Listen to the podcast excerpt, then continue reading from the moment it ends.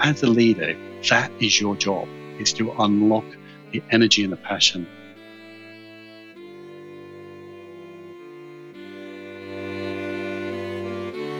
Hi, I'm Duncan Pryor, digital transformation consultant and host of the Making Things Work podcast.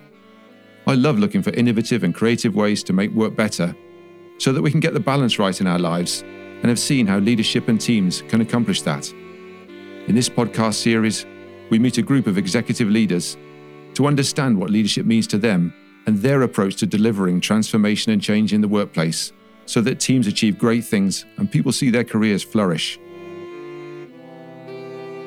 Today, I'm talking with Paul Cobban, Chief Transformation Officer at DBS Bank in Singapore and co-author of a book, Eat, Sleep, Innovate, How to Make Creativity an Everyday Habit Inside Your Organization, which came out just a few weeks ago. Hi there, Paul. Hi, Duncan. So let's start by setting the scene at DBS Bank at the outset of the transformation to provide us with the context, because I think that's important for this story. Yeah, so if you go back in time to 2009, which is when I joined DBS, and DBS is the largest bank in Southeast Asia. It's headquartered in Singapore, and it operates across Asia. I had been hired to be the transformation officer for the company, and the true story was that I got into a taxi on the very first day, and I asked the taxi driver to take me to DBS, and he said, DBS, damn bloody slow. And the reason was that at that time, DBS had this reputation for being a slow, bureaucratic company that certainly wasn't putting customers first. And a lot of employees at DBS at the time were embarrassed to say they worked there. Our financial performance was mediocre at best. And if you look at the context and history of DBS, it was founded in 1968, and it was set up to help this new nation called Singapore to develop. In fact, the D in DBS originally stood for development, so it was the Development Bank of Singapore, and it was a government institution and was full of bureaucracy and red tape. And when I arrived, I found the internal processes were woeful, and there was this no focus around anything progressive, and certainly not a focus on the company. So the story of DBS is quite remarkable in that by 2016, we started winning accolades around. In 2016, we were named best digital bank in the world by Euromoney. And in 2018, we were the first bank in history to be named best bank in the world by The Banker, Euromoney and Global Finance, all at the same time. And for this little medium-sized bank headquartered in this tiny country of Singapore, it was quite an achievement to get that recognition. That's where the story of DBS's transformation came from.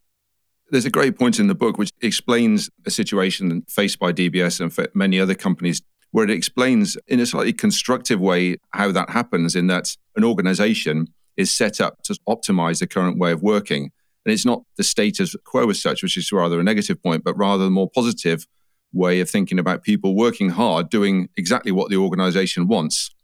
And that's sort of a good starting point to understand where you are. But then, of course, the world starts changing, and that's where the problems start. That's right. If you think about it, any organization is operating in some kind of equilibrium. And people, culture and organization is just a function of the people's behaviors. And people react and respond to the environment around them. You think about, you behave differently when you visit a library than when you visit a nightclub. And the workplace is no different. And the system, which is a combination of our processes, our policies, the way we run meetings, how we reward people, how we do budgeting, etc., is all drives a certain behavior. The trouble is, therefore, the status quo, if you like, as you call it, all this, and it creates inertia. And it's very difficult, therefore, to change and to change behaviors. And so what the book explores is a couple of fundamental ways that you can do that. One of them is this idea of culture by design, and taking a leaf out of the behavioral science literature and encouraging people to think through about changing behaviors at the micro level. Another important element is the macro level, is you've got to change the system. If you want people to experiment quickly and learn quickly through experimentation, maybe the annual budgeting process is going to have to change. So oftentimes, the annual budgeting is such a deeply held belief about it's the only possible way of running a company. That's really challenging. So there's these tensions form inside a company that's trying to change. Yes, and the problems manifest themselves not so much in the complexity of, for example, the annual budget process, but literally customers sort of queuing out the door of the bank and queuing at ATMs. The problems were there for all to see. That's right. When I joined in 2009, you didn't need a lot of investigation to know that things fundamentally wrong. You just have to walk down the street. And in fact, our CEO, Piush Gupta, who joined a few months after us, did exactly this a few weeks before he joined. You go and have a look at some of the branches and saw queues out of the door. You saw, there would be a bank of ATMs from a variety of Singapore-based banks. And inevitably, the queue would be at the DBS ATM. And so we just knew we had some fundamental things to get right. Moving into the transformation, there's a general point made in the book, which I found quite refreshing, where it can be a pitfall simply to look at the innovation and success of the tech giants. That's not a good starting point or a recipe for success. However, at DBS, you kind of did that by seeing those companies as competitors, Netflix, Google, Microsoft, and so on. And can you talk about that? Because there's a subtle difference there, isn't there, in emphasis and approach between those two ways of looking at the world? Yeah, that's right. We visited a lot of those companies, like many other people did. Maybe by good luck more than good management, I don't know. But we took away a different set of insights. And when we visited them, we didn't just walk around their head offices and notice they had foosball tables and brightly coloured beanbags. What we did is we got into a conversation initially with their technologists, and a couple of things dawned on us. When we went to see Amazon, for example, they talked about the transformation, the technical transformation they had been through, because when they first started, Amazon.com, they were on a mainframe, and they very quickly realized that wasn't going to be enough for them to grow at the rate they had planned, and that's why they ultimately created this new architecture, which ultimately became the public cloud. The same for Netflix. Netflix, if you recall, I think it was around 2008, 2009, something around that time, they had a big outage. And it was a wake-up call for them. And this is still the time when they were still kind of sending out DVDs. But it was a wake-up call for them and their aspiration to be this online movie streaming company. They couldn't ever have an outage like that again.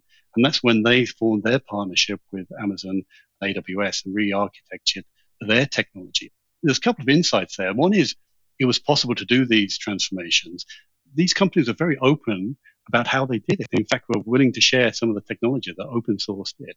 And so this gave us the belief. And we felt at the time that they had taken 7 years to make those transformations. So with the learning, we could do it in less. And we targeted to do the technology transformation in 5 years. The other thing that we discovered, and we never even were looking for it, there was a realization that each of these companies had articulated their culture in a very precise way.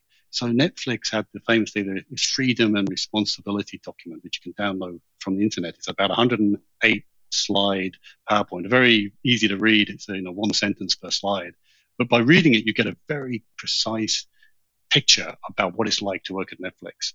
And the other companies have all got the same thing. And I think pretty much you can see them all apart from Apple. They're a little bit more closed door as always. The point was that they had articulated their future state. And this was kind of the first realization that we could also try to not copy their culture, but copy their approach to moving towards a target state culture, which is what ended up being what we called internally as culture by design, and was really the subject of the book that I co-wrote with Anthony, Eat, Sleep, Innovate. And the final takeaway from the whole experience with the tech giants was that we reframed our competitors. So, historically, obviously, as being a bank, we looked at all the other banks to see how we were doing. But we realized, this is probably 2013, 2014, that we were really a technology company, or rapidly needed to become a technology company that happened to provide banking services. And so we reframed our competitive landscape, started comparing our approach to them rather than other banks. And internally, we've created this acronym, which was the first letters of Google, Amazon, Netflix, Apple, LinkedIn, and Facebook, and we put D in the middle for DBS, so we said we wanted to be the D in Gandalf, which what that spells out. And it became this internal kind of rallying cry for certainly initially the technology department of DBS, but ultimately the whole company. But I think it's also important in parallel what we were doing. We were re-architecting our applications to embrace cloud, not just lifting and shifting like many companies done. We fundamentally re-architected, which is one of the fundamental lessons we learned from the tech companies. We also insourced our development. You know, when I joined 2009, we were 85% outsourced. We're now 90% insourced. So we realized if we wanted to be a technology company, that's where our differentiator was. We needed to have control over what we were building, and therefore we have now 9,000 engineers in DBS now. I'd like to explore that a little bit further, because you said there that DBS has undertook a significant number of technology programs that have enabled innovation. And so could you talk about the relationship between the business strategy to grow the business, innovation, and the technology at DBS, and the sequence that came in, how the relationship moved from being a classical one, as it were, into a more of an innovative one? It's a complex subject. Everything was happening in parallel. I wouldn't phrase it to say that technology enabled innovation. I don't believe in technology-driven innovation. But what I believe in is you start with the customer and the problems they're trying to solve, and you try and find new ways and better ways of solving their problem. As technology advances, there may be new ways of solving problems that you couldn't solve before. But more importantly and more fundamentally is that what we achieved through the technology transformation was a shift in cost. So we have kept our investment in technology flat over the last decade, but fundamentally we've shifted a huge chunk of expenditure we were spending on just keeping the lights running to being able to invest and build new things. The second thing that we did, which I think has driven innovation more, is that we changed the relationship between the business and technology. It's another insight. Actually, when we were in Google, we asked them this question: how does a business and technology interact at Google? And they just looked at us as if we were stupid. You know, what are you talking about? Business is technology. Technology is a business. And in fact, their leadership team, they told us that all but one of them was a technologist. And this gave us the aha moment to realize that we were miles away from that. We actually reorganized. It's the only significant reorganization we've done the last 10 or 11 years, is that we've fused business and technology together into what we call platforms. And so we have these 33 platforms across DBS now. And a platform is really logical grouping of applications, the people associated with those applications working on them. So, but most importantly, we then put each platform has a two-in-a-box structure of leadership. So you have a business guy and you have a technology guy, and they have the same KPIs, they have the same budget, they have the same strategy. Whereas previously, they had separate KPIs, budget and strategy, which was causing unnecessary tension between the two. Because in a digital world, business leaders make trade-offs between developing new functionality and the security, scalability, robustness of their solutions. And previously, there was this kind of this mental outsourcing of that to the technology department, a bit of a blame game going on when anything went wrong. That has been a fundamental building block to our innovation program. Yeah, fascinating. The technology team was brought in-house. And then it looks as well, by working with the InnoSight team, another specialist, you've selectively partnered in other areas where you needed people from outside to complement the work you were achieving. Big organizations have many different partners to do various things. But I would say that we work with InnoSight more on the culture side, which we can talk about later. We have some big technology partners because you can't fundamentally build everything yourself. But we build a lot more than we used to ourselves. Yeah. Obviously, we're still having to deal with the big technology vendors. Let's move on to the innovation side of life then. At DBS, you have an innovation team whose job you specifically set out was not to innovate. You make that point very clearly in the book. So could you talk a little bit about that? We had a couple of false starts on our journey of innovation. The first thing we tried was to take the most talented senior individuals in the company and kind of put them into a room and said, don't come out until you've invented time travel or something equivalent, And guess what? You know, they didn't. They struggled with that. And then we experimented with having an innovation advisory board, so-called experts who come and tell us how to innovate. And you typically very narrow focused and had no experience in transforming legacy companies like DBS. And so that didn't work. Next thing, we hired a very bright guy to become our head of innovation. This guy had a small team and they came up with amazing ideas, but he couldn't sell them back into the company, whether they thought it was a threat or whatever, I don't know, but it just didn't take on, he couldn't land them. And so he became frustrated and left. And then I had been running the customer experience transformation in parallel to this, and we had had a lot of success in bringing the whole company along with us, being very inclusive. And we said, can we apply this to innovation? So we hired created a new team, a very eclectic team full of designers and entrepreneurs and very few people from finance industry itself. And we said to him, you can do whatever you want. But the joke was, one rule is, under no circumstances are you allowed to innovate.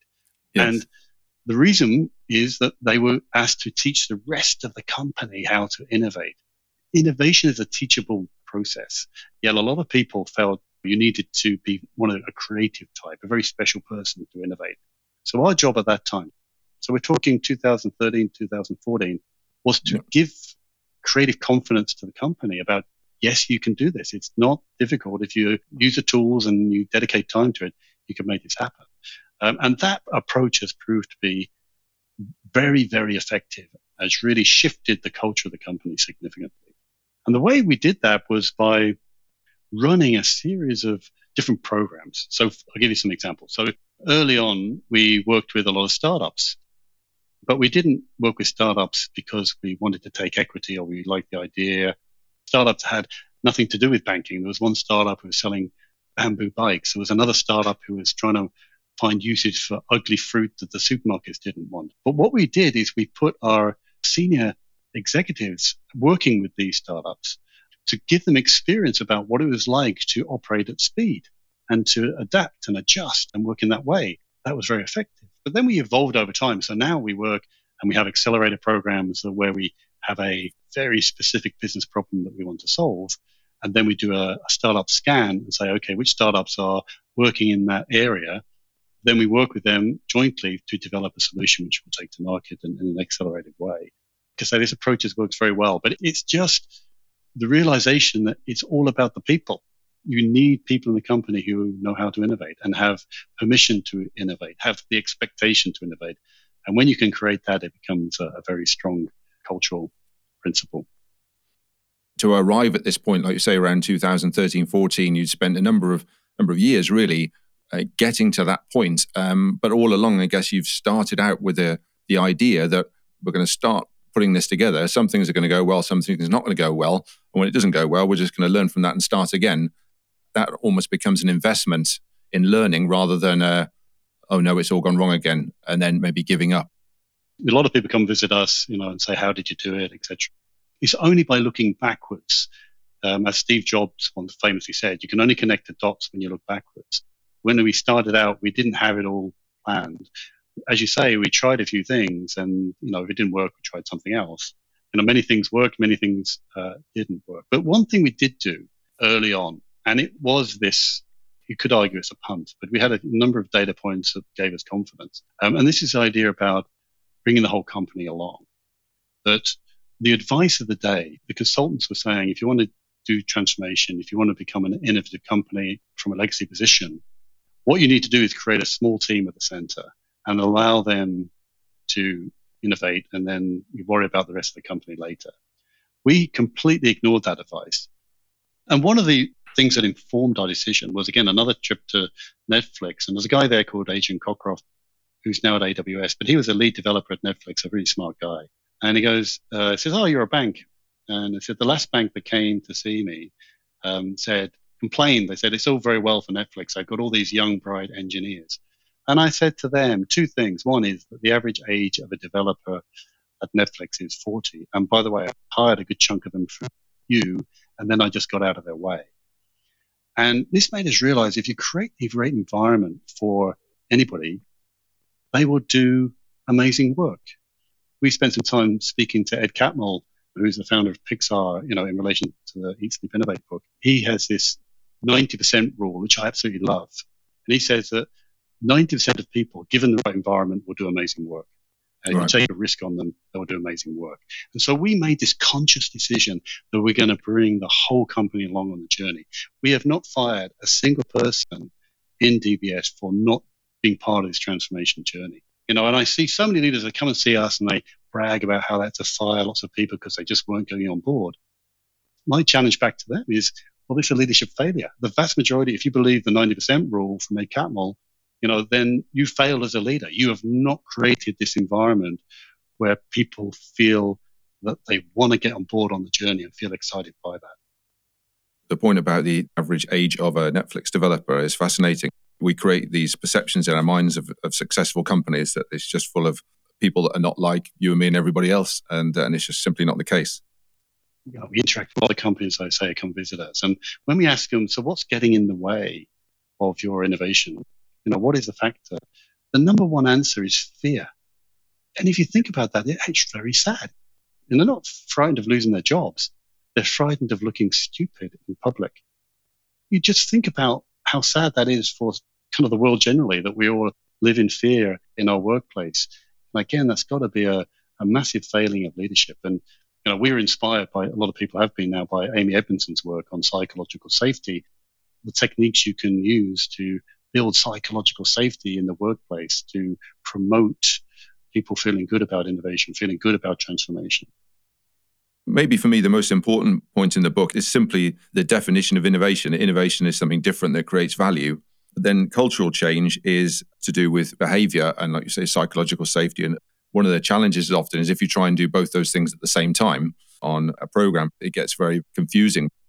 Guy Anthony is the one who coined that definition of innovation. So something that different creates value, which I love, by the way, as well. And the idea is that something different is very vague, meant to be. So innovation can occur anywhere, however small or however big. A tiny change to a process can make a difference.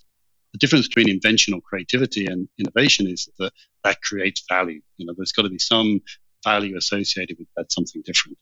It's a very elegant definition, and it's a true north for us all. Again, looking backwards, what I realized DBS did better than most of the companies who come to visit us, in my view, is that the three kind of leadership traits or role of the leader. And the first one is to create this vivid picture of the future. There's oftentimes, when I ask a leader, so you want to do this transformation, they usually say, we're about 2 years behind you. So, okay, great. What are you transforming to? Tell me about your future state. And 9 times out of 10, the leaders will struggle to define that in a vivid way that would give anybody, any employee, any kind of clear view about where we're going. So that's the first thing people don't spend enough time on. Secondly is to break the challenge down into manageable chunks. The second type of people who come and see us is a poor executive who's been tapped on the shoulder by the chairman or the board or the CEO and says, we need to be digital. Can you please go and drive a digital transformation program? And they kind of have no clue about how to start. This sounds far too big. Only by looking backwards on what we did, we've actually been through a series of different transformations, each one building on the success of the previous. And then the third thing is this idea about creating the right climate for change, making people feel like they want to embrace, to unlock the energy of the company, which is there, but wasted in the vast majority of legacy type companies. When you get those three things right, magic happens. Let's take an example that's brought up in the book, and I think it's quite a good one because it's highly complex but relatively straightforward to understand.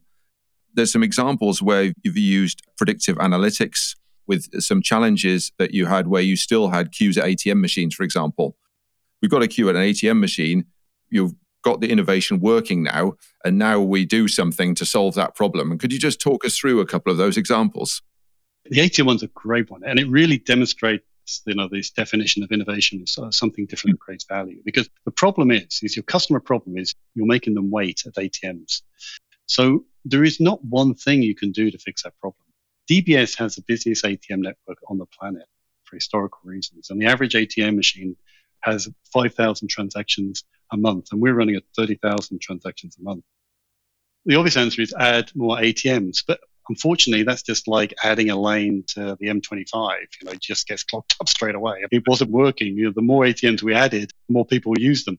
So we need to do something different. And one of the things we did, as you just alluded to, was we used predictive analytics to have a very accurate forecast of when any given ATM was going to run out of cash. So why is that important? Because when you're filling the cash machine, the ATM, then it's out of action.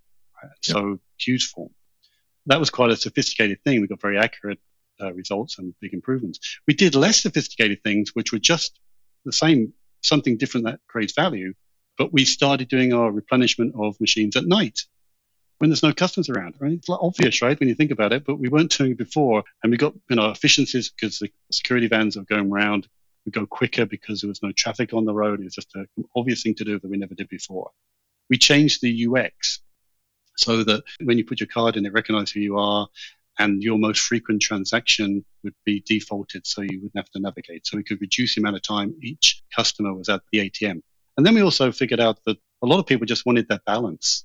And so on our mobile banking app, we had this function called Peak to Balance, which meant you can just press the screen. You didn't need to log in, and it would tell you your balance of your main account. So again, making it easier for people to get their balance without having to go to the ATM.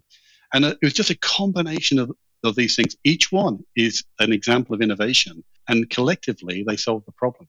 It was just that whole relentless program of work, not satisfied with one improvement, but this continuous improvement towards a goal was kind of the whole thing in action. Because of the way you've set up innovation at DBS, it's your 90% rule. It's people who are saying, well, actually, they can just point out to you relatively straightforwardly what the challenge is. Whereas someone like myself might look at it from the outside and never really get into that detail to understand what the real problem is. That's absolutely right. So we had PhD data scientists trying to predict when there'd be a cash outage. But then in our design thinking lab, we had a cardboard ATM, and we had one of the team was inside the ATM, being the ATM. And one of the problems actually we had, which is quite one of my favorite stories, was a remarkable number of people forget to take their card out of the machine right at the end. And we had this big process of getting cards back to people. And, and so we were trying to figure out why this was the case. And we looked at the video. So you have these security videos in ATMs that look out, and you can see people as they're and saying, what happens when they actually forget the card? For some reason, it was always men who did this. I don't know why. But you could see them staring at the screen. And when the message says, please take your card, they were looking at the screen. Our hypothesis that they got distracted by something. But at that time, they were looking at the screen, and the message was, please take your card. And we couldn't figure out what was going on. So we mocked it up in our design thinking lab. With a cardboard ATM, we had pieces of A4 paper representing the screen and seeing what was happening. And that's when we discovered, at that same time, it says, please take your card. Your latest balance is. And so what was happening is people were surprised by their balance. And they were so shocked about what they were seeing. They wondered, how did I spend all that money?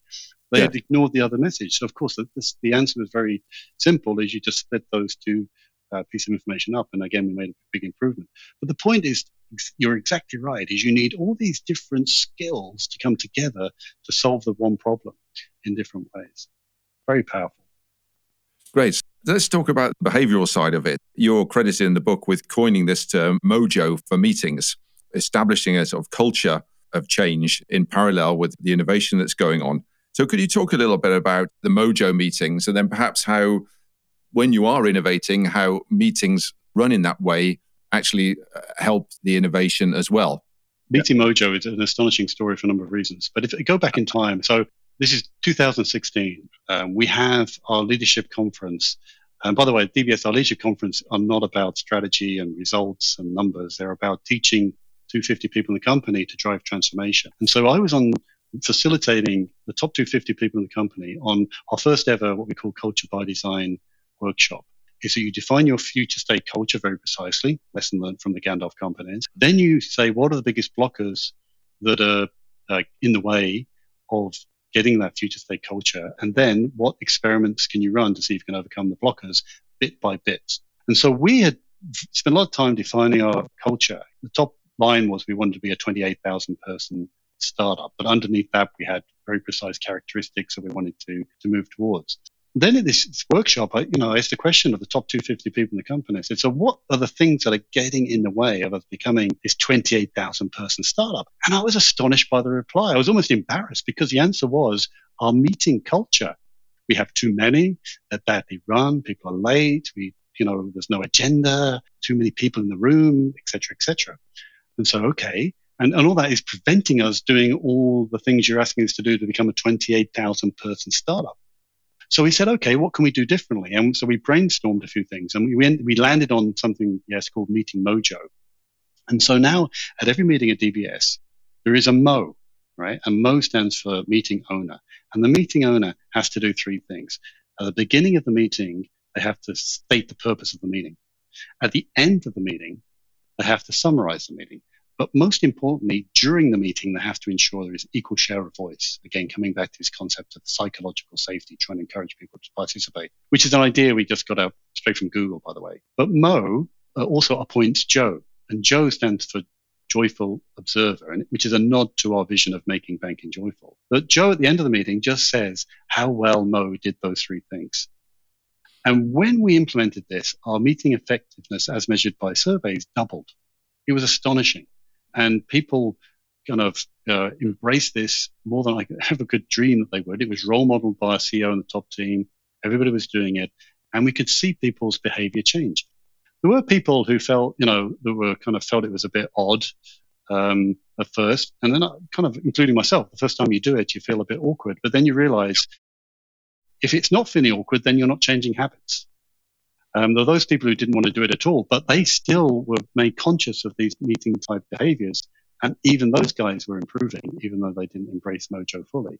But the most exciting thing of all is we realize that we've created a mechanism for us to define a culture and move it to a future state culture by design. And we have subsequently introduced many, many of these different rituals, if you like, in what we call in the book BEANs, behavior enablers and nudges.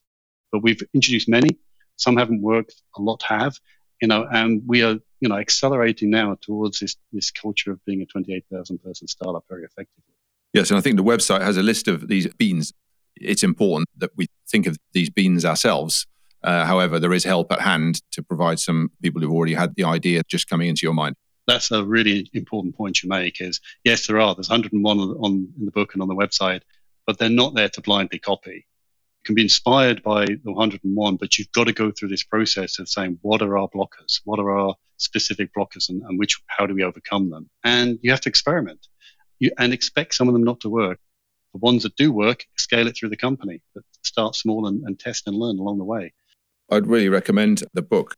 It makes it so much more straightforward to then go into your own innovation exercise with that much more clarity to bring about transformation. What's the one thing you'd like us to take away from our talk today, Paul? Well, the number one lesson I've learned in the last 10 years working at DBS's transformation is it's all about people. And the fact that people who come to see us and they say, show us your technology, how have you transformed your technology? And we're very open when we'll tell them, but it's the wrong question. The right question is, how did you get your legacy, your developers for your legacy technology motivated enough to drive this incredible transformation? How did you get your business people to be enthused and want to drive innovation? That's the right question. And of course, these three steps I outlined before, hopefully will give people an idea about how to get going on that. But as a leader, that is your job. Is to unlock the energy and the passion. Yeah, thanks very much for that thought there, Paul. And what's the best way for people to get in contact with you if they would like to? Best way is LinkedIn. You can find me, Paul Cobban, on LinkedIn. Okay, well, thanks very much for joining us today, Paul. I really appreciate it. Thank you. It's a pleasure.